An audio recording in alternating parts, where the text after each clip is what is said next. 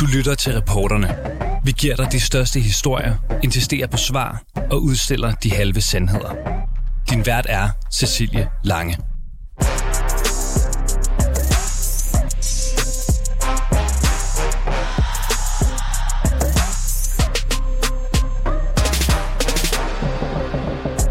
På en gårdsplads foran børnehjemmet Møllehuset i Rudkøbing på Langeland, der knuger 13-årige Markus Jensen sig hårdt ind til sin far. Markus spørger sin far igen og igen, om han ikke godt må få lov til at komme med hjem. Men Markus bliver i stedet tvunget til at lade sig indskrive på børnehjemmet og tage afsked med sin far. Jeg vidste bare, at jeg var blevet, blevet taget, men jeg kendte ikke rigtig til, hvad der ville ske. I dag har den nu øh, 14-årige Markus Jensen været tvangsfjernet fra sin far i knap halvandet år. En tvangsfjernelse, som kommunen nu har erkendt var ulovlig. Og udover det, så har tvangsfjernelsen ført til, at Markus Jensen nu er på flugt fra, på fjerde måned fra både politiet og fra myndighederne. Nu skal du høre et interview, hvor Markus Jensen for første gang selv sætter ord på sin tvangsfjernelse og sine oplevelser med Langeland Kommune. Så i starten der var det meget underlig følelse, fordi jeg var jo stadig jeg var ikke med på, hvad der egentlig var sket helt endnu. Jeg vidste bare, at jeg var blevet, blevet taget, men jeg kendte ikke rigtig til, hvad der ville ske. Så jeg, vi sad egentlig bare og havde ingen idé om, hvad det var, jeg skulle gøre. Var der nogen fra kommunen af sagsbehandlerne, der forklarede dig i det her forløb, hvorfor du var blevet fjernet fra din far, og, og, og hvad der skulle ske fremover? Nej, det har jeg egentlig aldrig fået forklaret sådan helt. Hvor mange gange har du egentlig mødt de sagsbehandlere, som, som er dem, der har, har valgt at tvangsfjerne dig? Jeg har mødt en af dem til et møde, inden jeg blev fjernet. Og så har jeg mødt min, min sagsbehandler to gange, tre gange måske, til nogle børnesamtaler. Men oplever du, at de har talt med dig i forløbet, inden du bliver taget fra din far? De har aldrig snakket med mig i den tid, hvor jeg boede hos min far på Langeland. De har aldrig blevet spurgt om noget. De har kun talt med min far egentlig. Og hvad har du prøvet at sige, når du har været til de her samtaler? Hvad er det, du har givet udtryk for over for dem, at, at du ønskede, der skulle ske? At jeg ikke havde det godt der, hvor jeg var. Jeg bare gerne ville hjem og bo. At du gerne vil hjem til din far og bo? Ja. Hvad siger de til dig, når du, når du kommer med det ønske? Der blev egentlig, de sagde aldrig rigtig noget til mig. Det var bare som om, de, de skrev det ned. Men alligevel, der, hver gang jeg fik, øh, jeg fik papir på det, de havde skrevet ned i børnesamtalerne, da de var blevet færdige og redigeret, der har aldrig stået det, som jeg har siddet og sagt. De har altid selv skrevet, hvad de ville skrive. Der er, aldrig stået, der er nærmest aldrig stået sandheden i dem. Hvordan har det været for dig at opleve det? Jeg tænkte jo ikke, at det, at det burde kunne ske, men det kunne det jo så. Og jeg blev meget sur over det, fordi hvis, hvis jeg de kommer til de her møder for at få hørt mig, og de alligevel bare skriver, hvad de selv vil sidde og skrive, og de ikke lytter til mig, det var i princippet bare spild af min tid. Kan du godt se, hvorfor de har haft en bekymring for dig, når du ikke har gået i skole i, i næsten to år, da I flytter til Langeland? Kan du godt forstå, at de er bekymrede for dig i kommunen? Både og, fordi jeg, det fik jeg også klargjort til dem. Også klargjort til min far, at han skulle sige det for mig, siden de ikke gad at snakke med mig. At vi, vi havde jo fundet det her skoletilbud, som så blev lagt af kommunen. Ellers ville jeg mene, så havde jeg gået i skole, så havde jeg passet det, der skulle passe, så det ikke burde kunne ske. Men det er også det er svært at kunne gå i skole, hvis det er, de tager det fra en. Og her der refererer du selvfølgelig til, at da I flytter til Langeland, så har din far fået en, øh, en aftale med en friskole øh, på Langeland. Ja. Og, og han har så en aftale om, at I skal overse den her skole sammen, og skolen er åben for, at du vil kunne starte. Det kan jeg lige fortælle dig også, Markus. Det har jeg talt med den pågældende skoleleder om, og hun bekræfter, at, at det var planen, at, at du skulle komme og besøge skolen med henblik på at starte.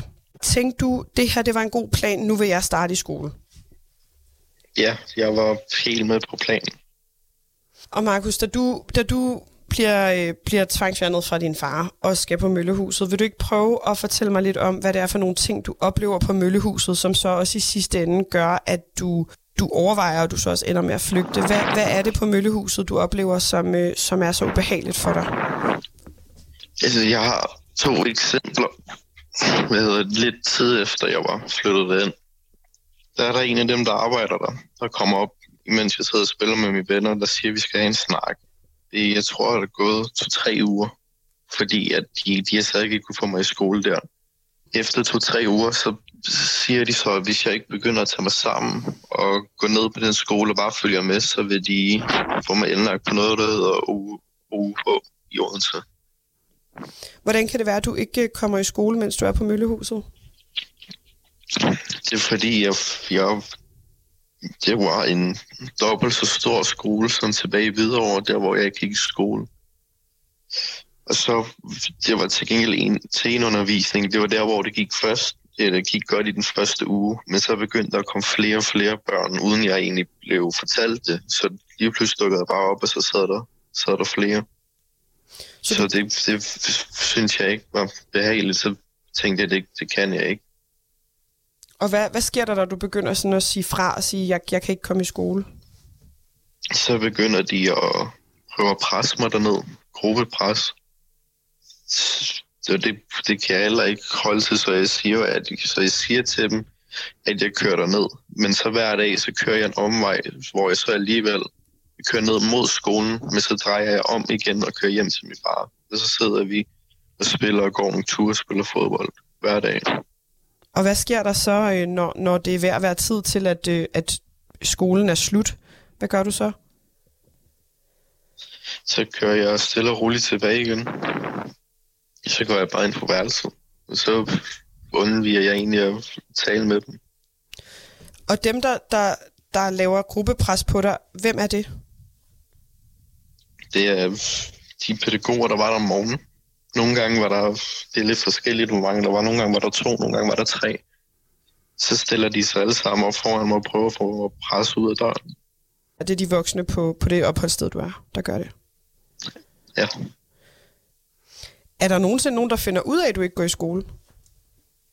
Ja, det gjorde de efter en to ugers tid, så det blev de meget sure over. Så på det tidspunkt, da de fandt ud af det, troede de mig med, at hvis det var, at jeg hvis det var, jeg blev ved med at tage hjem til min far, så ville de rykke mig på en endnu større øh, institution, der ligger på Sjælland, altså meget langt væk fra der, hvor min far er. Altså, der bliver jeg både nervøs og jeg bliver sur på dem. Så det første, jeg gør, det er, at jeg, jeg løber egentlig bare ud af døren, og så tager jeg hjem til min far. Så prøver jeg at få, få snakket med ham om det, hvad det er, der sker. Var der nogensinde nogen, der spurgte dig om på Møllehuset, hvordan du havde det? Nej. Var der nogen, der øh, prøvede at spørge dig, hvad kan vi gøre for at hjælpe dig tilbage i skole, for eksempel? Ja, det er jeg blevet spurgt om et par gange. Der har det samme svar altid været, at hvis de gav det en chance og lod mig lod min far følge mig i skole, kunne det være, det hjalp lidt, men det, det, det blev aldrig til noget. Altså noget så simpelt, som min far bare kunne komme op til opholdsstedet og bare følge mig ned i skole, det, det, det kunne simpelthen ikke lade sig gøre. Vi skal tale lidt om der, hvor du faktisk øh, tager flugten. Det er, da, øh, da din, din sag skal for børn- og ungeudvalget til genbehandling. Hvad er det, der sker til det møde i børn- og ungeudvalget? Altså, morgen det er egentlig meget simpelt. Jeg tager op til min, til min far, spiser vi, spiser vi noget mad inden. Så kommer vi, kommer vi derop. Så får jeg at vide, at første omgang, der må jeg ikke have min far med at snakke. Og det, det første brød jeg mig ikke rigtig om det, men der er jo ikke rigtig noget, jeg kan gøre. Så der får jeg min advokat med og snakke for mig. Så går jeg, går jeg en tur over for lidt luft, og går egentlig og håber på det bedste. Så kommer jeg tilbage op på kommunen, hvor, at, øh, hvor de alle sammen står og venter ud foran døren. Så kommer jeg med ind, og så får jeg jo så at vide, at, at jeg skal skibes til en anden institution. Og der går det egentlig op for mig, at det kommer ikke til at stoppe det her, hvis der jeg bare bliver ved med at tage med. Så der tænker jeg, nu, nu er det det, og så må jeg tage sted, og så må jeg finde ud af, hvad jeg gør derfra. Og det er nu fire måneder siden cirka, at du tog flugten der, og siden der har du jo været øh, efterlyst af både politiet og myndighederne. Hvordan har det været at, at vide, at de ligesom efterlyste dig og eftersøgte dig? Jeg har altid, når jeg har været ude, det gør jeg stadig altid lige kigget mig over nakken, men det er, ikke, det er ikke noget, jeg sådan er bekymret for lige nu. Fordi jeg, jeg synes selv, jeg er rimelig godt styr på, hvad jeg laver. Hvad skal der til for, at du kommer hjem igen? At jeg kan komme hjem og bo til min, hjem og bo hos min far, og jeg ikke er eftersøgt mere. Jeg egentlig bare kan leve det liv, som jeg havde før. Begynde at gå i skole igen, og passe mig selv egentlig. Hvad har din far betydet for dig i alt det her?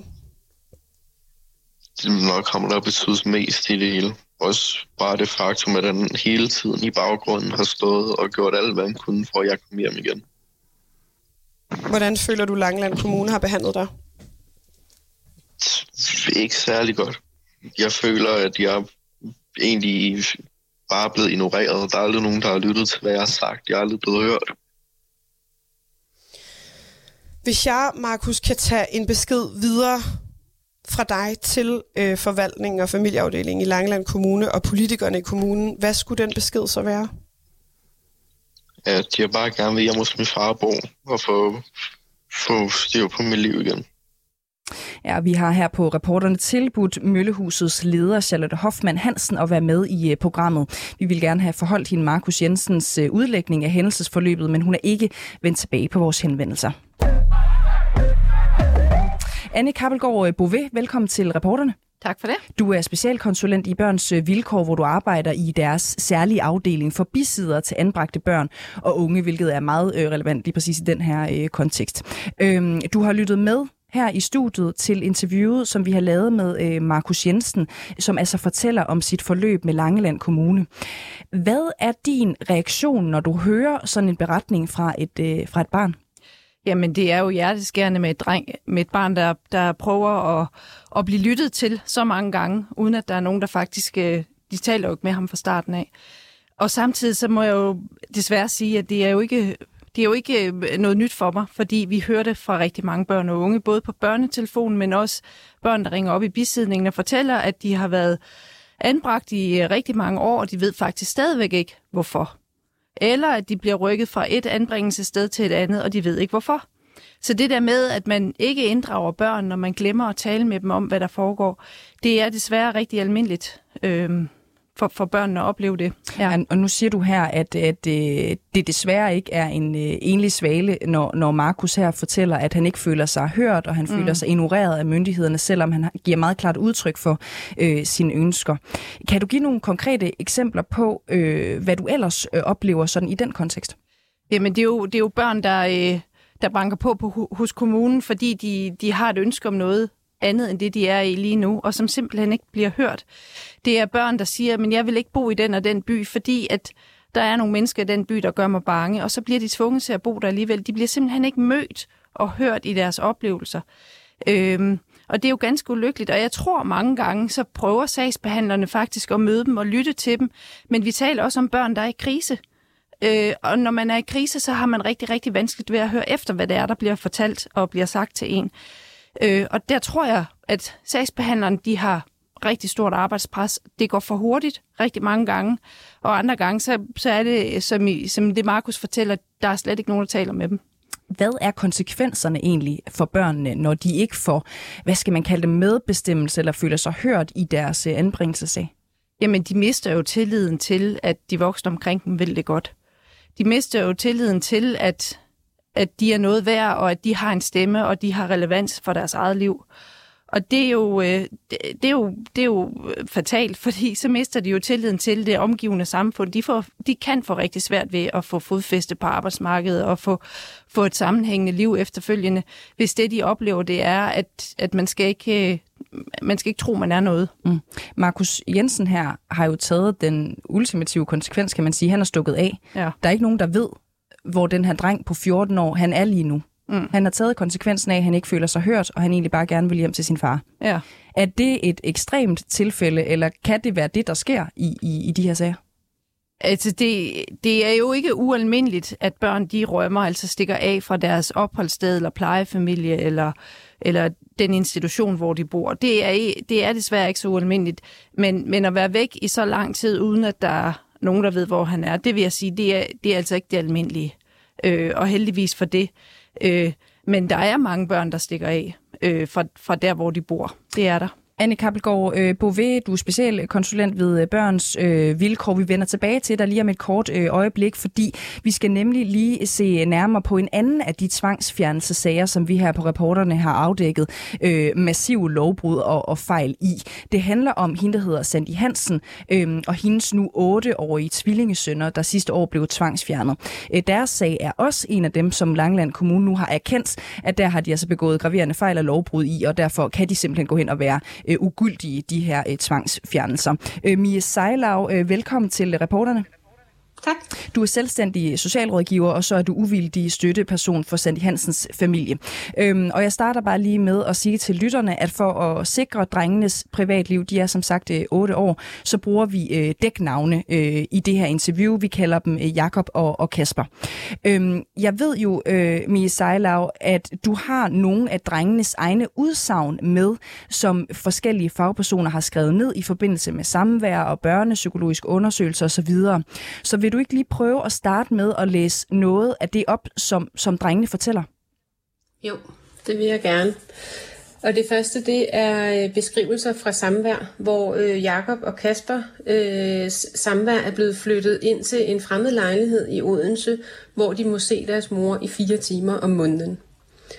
Her der står der, Mor har medbragt nogle kreating hjemmefra, og Kasper sætter sig og tegner, mens mor kaster bold med Jakob.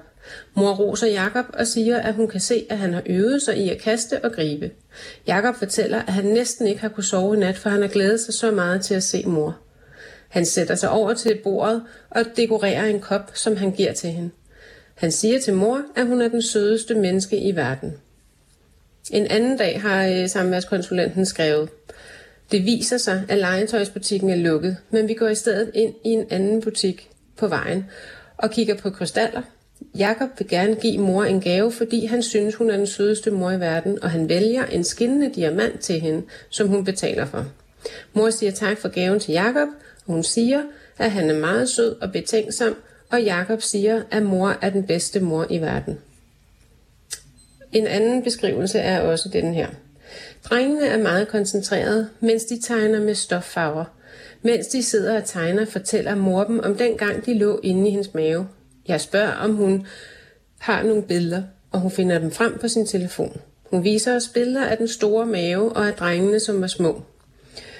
Drengene lytter og stiller spørgsmål og nyder begge mors historier. Da Jakob er færdig med at tegne på sine ting, går han ind og finder en bamse. Han kommer sin t-shirt og kasket på bamsen, han giver den til mor. Han smiler og siger, at hun kan kramme den, hvis hun savner ham. Så er der den børnefaglige eller øh, børnepsykologiske undersøgelse, øh, som er udarbejdet af en psykolog. Her fortæller hun, Jakob savner mor og ved, at hun også savner ham. Jakob ved ikke, hvorfor de er kommet hen til den der plejefamilie at bo. Han tror, det er fordi mor har lavet kluder. Jeg fortæller, at mor blev syg og måtte indlægges, dengang de skulle flytte til plejefamilien. Og Jakob fortæller, at mor er ikke syg mere, så han synes bare, at han kan komme hjem til mor igen. Jakob har prøvet at have mareridt og drømme, at han sad på et toilet og tissede i sengen. Han stod selv op og redte sengen for selv at klare det. Han kan ikke lide, når de voksne bliver sure på ham. I hans værelse kan det godt lyde lidt uhyggeligt, når det blæser udenfor, han kalder ikke, han sætter sig bare op i sengen, når han bliver bange. Han har også prøvet at have mareridt om, at mor blev halshugget. Så måtte han rive sig i håret. Hos mor sover de altid i mors seng. Imens tegner Jakob denne tegning. Den forestiller, at han drømmer, at mors hoved er blevet hugget af med en sabel, og han flår sig selv i håret over Marittet. Og så den sidste fra øh, også en samværsbeskrivelse øh, står der. Jakob er ked af, at samværet snart er forbi, og spørger igen, hvad klokken er. Han siger, at han gerne vil have mere tid sammen med mor hjemme hos hende. Han synes, at Langelands Kommune er dum, og han siger, at han vil slå dem ihjel, når han bliver stor. Mor siger til Jakob, at så nød må man ikke sige. Hun holder om ham og siger, at hun tror, at han siger sådan, fordi han er rigtig ked af det, men at man stadig ikke må sige den slags. Begge drenge er kede af det. De sætter sig op til mor og putter sig ind til hende. Hun krammer dem og forsøger at mundre dem op.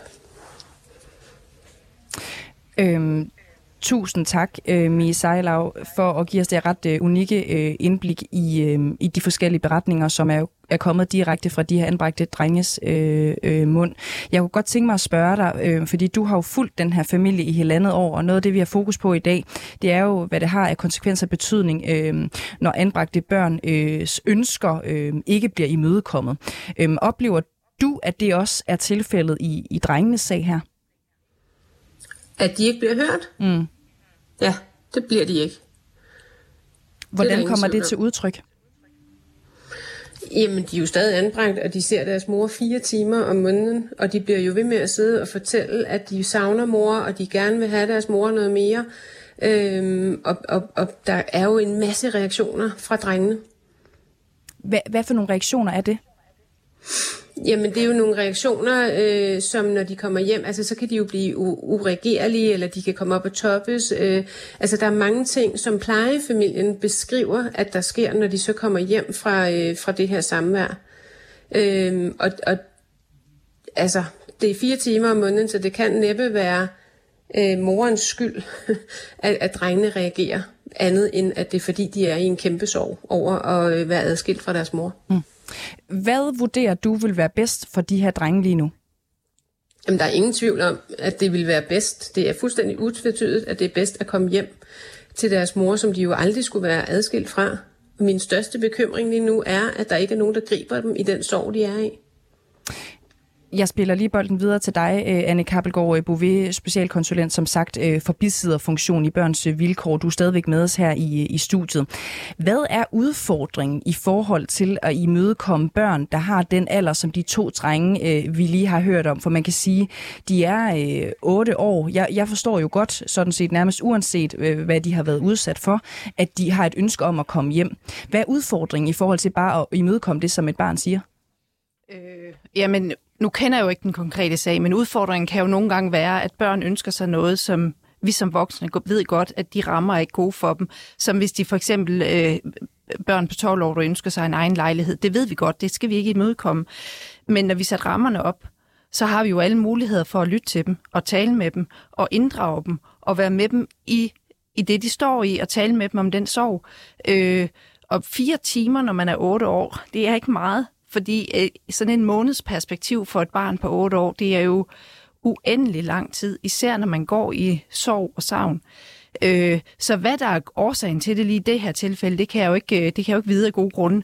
Men, men jeg tænker, der er i hvert fald der mangler nogle led i forhold til noget forklaring og noget snak med, med, med børnene. Og det vi jo hører nogle gange, det er jo sagsbehandlere, der har så travlt, de kommer ud, og så sidder de med deres computer og skriver ned, mens de, mens de sidder med et barn bag, en, bag et skrivebord. Det er jo ikke en måde at møde et barn på. Der skal man jo møde det i øjenhøjde og lytte til det, så man kan tale med det om, hvad er det, der foregår, hvorfor er det, det sker. For selvfølgelig giver det jo ikke mening, at man bliver anbragt i en plejefamilie, fordi mor er syg, at, at man så ikke kommer hjem igen, når mor er rask. Mm. Hvorfor gør man ikke det? Og vi skal måske også bare lige nævne en ekstra gang, at det her, altså sagen med, med de to anbragte drenge her, og Sandy Hansens øh, sag, det er en af dem, som vi ved nu er øh, fejlbehæftet, mm. og hvor der er blevet opdigtet diagnoser, blandt andet øh, øh, fra Langeland Kommunes øh, side. Med det en mente, og hvis vi også prøver at, at tale om det lidt mere øh, principielt, øh, Anne Kappelgaard øh, Bouvet, det kan jo være svært at vide, hvornår et barn siger, det, der er bedst for barnet selv, for det ved man ikke nødvendigvis i den alder. Hvordan skal man som øh, øh, rådgiver eller konsulent i den her øh, øh, børnefaglige på en eller anden måde, den her konstellation, vurdere, hvad man skal lytte til, og hvad man ikke skal lytte til? Man skal lytte til barnets ønsker. Og nogle gange så er det øh, en rigtig god idé, for ikke at sige hver gang, at have en bisidder med. Fordi det en bisidder kan, det er, at man kan tage en samtale med barnet, bare de to, hvor man ligesom forbereder barnet på, hvad er det, din sagsbehandler vil spørge om, hvad er det, hun er interesseret i at vide, hvad er det for nogle håb og drømme og ønsker, du har.